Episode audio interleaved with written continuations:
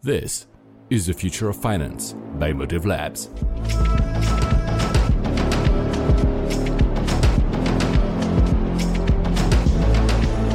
Hello, and welcome again to the Future of Finance, the podcast where we live and breathe the next generation of financial technology.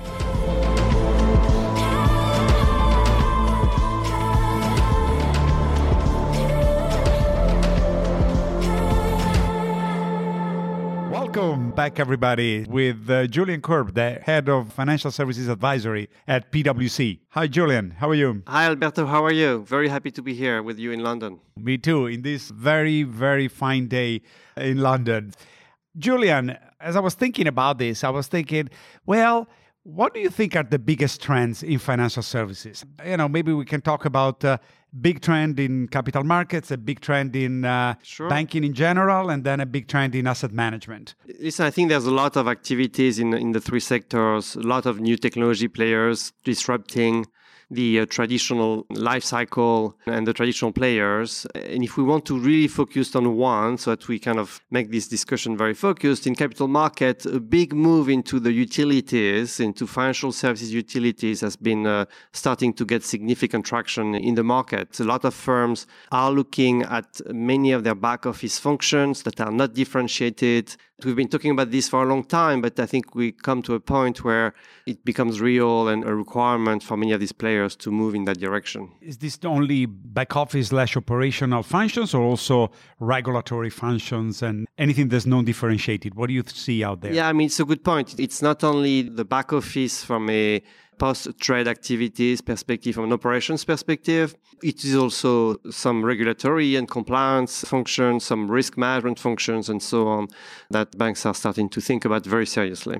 You know, having been in uh, in the financial sector myself for uh, more than a couple of decades, I've heard this a lot. But now I, I see some real traction. What do you think the catalyst of this move have been? I would say there are probably three major items on this. One is the costs continue to rise, the margin pressure is continue to exist. Banks get to a point where they have to make a decision. The current statu quo is not sustainable. So that's number one. They have to kind of move into a different direction. Number two, it's very clear that the regulators are not coming with standards of communication fast enough, and the industry players have actually to develop the standards to actually start communicating with each other. And they come to the realization that it's important for them to make that move forward and bring together through this consortium and these utilities the standard that will be required to establish these functions.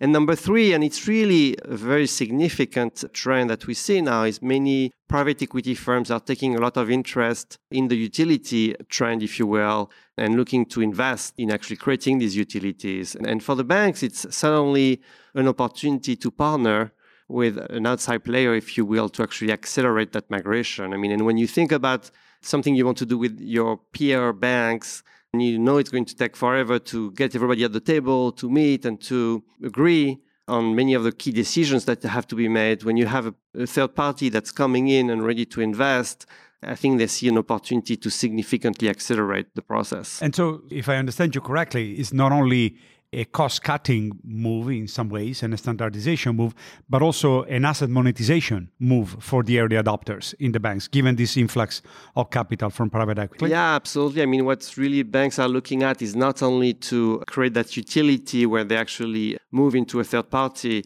that function and as that function or that third party start to mutualize the function across different banks the early adopters have an opportunity to take ownership in that new co if you will as a way to monetize their platforms So, really, a big game changer. it is a big game changer and we're starting to see more and more of this and many of our clients are looking at ways to kind of get into that space more aggressively Fantastic. In terms of the more retail side of the business, retail and I would say corporate wholesale kind of business, what do you see if you had to point out one big trend that uh, your clients are asking you to help them with? in the retail banking space, it's all about digital. It's digital everywhere, digital everything. And many of the traditional retail banks, regional banks, or very large banks are pushing aggressively the concept of building mobile only channels, mobile only banks, actually, what we call native digital banks within their environment that would challenge the traditional bank that they have. And it's a very interesting trend where, where they believe that the customers are looking for different experience and a different way to interact with their banks. And they're building that digital only bank in a very aggressive way and, and starting to get to market to reach to different type of customers in a more aggressive manner. In some ways, what I guess you're saying is that there's the challenger banks and now established players are doing the challenger to challenger exactly. kind of thing. So it's a challenger square kind of play whereby before I get disrupted, how about I disrupt myself with my expertise? And that's what it is, where they're disrupting themselves, right? In, in a very interesting way and massive movement into the digital space. Wow.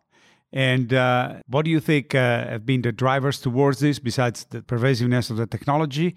But what have the drivers been for this, and where do you see it landing and shaking it down? I think the major drivers are to provide a different experience for customers who are looking to establish a relationship with their bank that's just different, right? Many customers or potential customers do not want to go into a branch, right? They don't want to open an account with a branch. They want to open an account on their mobile device. So you need to respond to that need and that new requirement. And so as much as we've seen many banks thinking about establishing that bank or actually establishing that digital native bank within their environment, we've seen different level of success and maybe some of the most successful ones have been the ones that number one of course they're focused on the experience that they create. The customer experience is definitely what's going to attract and retain customers but also how much product you can innovate on your platform right? Product innovation. How much real time actually the products are if you think about small loans if you can actually move the origination to close process from literally days, if not weeks,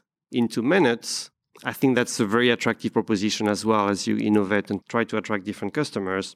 And then there's this concept that is really picking up significant momentum in the market of financial wellness, where you're really trying to create a relationship with your customers where you become their the financial planning advisor in their day-to-day life, right? When they get in the street, they buy products, they're looking at different options for how to spend their money in terms of saving and retirements, and they want to put down some money for a mortgage or what have you. You have kind of this constant advisor mm-hmm. that's automated that comes to you on your mobile phone and give you some some advice to optimize your financial wellness. Because really, the the move in retail and it's the same in corporate in some ways is that people are moving away from the concept of uh, banking and going into a concept of living so uh, you go through different phases of life and to different phases of uh, your business, and you need your bank to support you throughout. And with all the machine learning and AI, the bank can be actually proactive about it as you go through life. Okay, you go to college, and this is what you're going to need. This is what your peers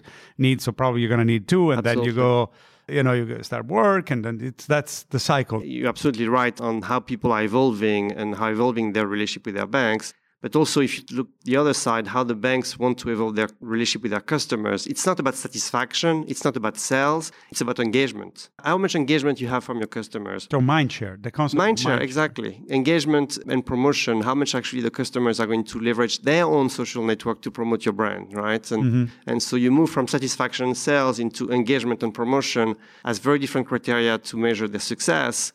And that's where digital banking becomes really a key very, requirement for them. Very, very interesting. And then I guess if I have to think that the flip side of, of you know, as part of your living experience for a client, there's also the asset management side. So, what do you think the asset management, the big trend, if you had to think of one, what would you think it is? As much as we've seen a lot of development in the, the trading and research space, I think one of the area that we've seen most kind of disruption has been with the robo advisors, whether it's asset management or really in the distribution space, in the wealth management space. It's interesting because I remember a couple of years ago, we had actually a, a roundtable with a number of CEOs from wealth management firms. When we started talking about robo advisors, everybody was like, it's so small, it's not really a disruption. And a few years later, we've seen more than 100% year over year growth in asset under management from robo advisors.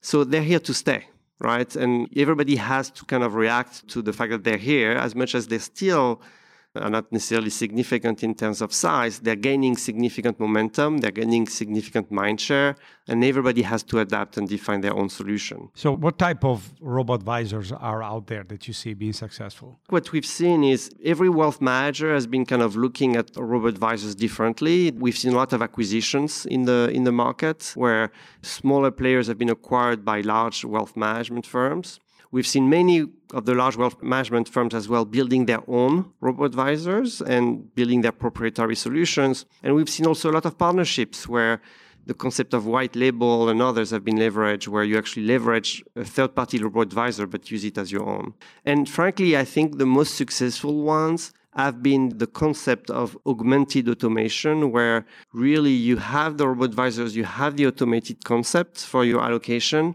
but it's augmented with very easy access to live agents, whether you have access to call center agents or financial advisors. The robo can actually connect you very easily with a live agent because in many transactions or many decisions you have to make, people actually feel that at some point they want to talk to someone and the ability to integrate your different channels, ability to integrate a robo advisor with a live agent makes a big difference for individual investors. And I think we've seen a lot of traction from these firms who've been able to create that integration. I've seen uh, a lot of interesting products coming out of uh, robots that behave like a test of Turing kind of uh, approach. So maybe halfway house between the complete robot advisor that you cannot talk to and a live human interaction these very smart bots that provide advice. Do you see this as already a trend, or we are still talking about uh, the beginning? I think we're seeing a lot of experimentations in that space. I think this is definitely one. I think it's still unclear which ones are going to continue to develop.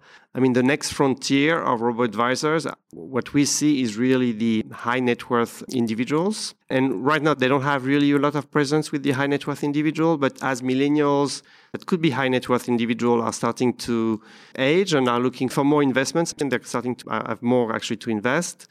I think we're seeing a lot of these robo advisors starting to figure out how to develop more sophisticated solutions to attract the high net worth individuals. Not a lot of presence in that space yet, but definitely the next frontier for robo advisors. No, I have to say, for people like you and me we've been in the business for many years, I mean, I've seen a lot of changes, but to, to, to go for a cliche, the pace at which this is happening. I mean, the next 10 years will make the past 20 look like uh, prehistorical times the things that are happening are just it's very clear the pace of change continues to accelerate and and, and it's not only industry, technology. Absolutely. It's all these new players coming in and the industry will look very different in five years than what it looks today for sure. And everybody's starting to get ready for it but the key differentiator for me is the pace uh, at which you can change right? Because the industry is changing so how quickly can you actually integrate that change and create these new products these new capabilities will be a key differentiator as well. Fantastic. Well julian Thank you very much. As always, talking to you has been fascinating and very, very interesting.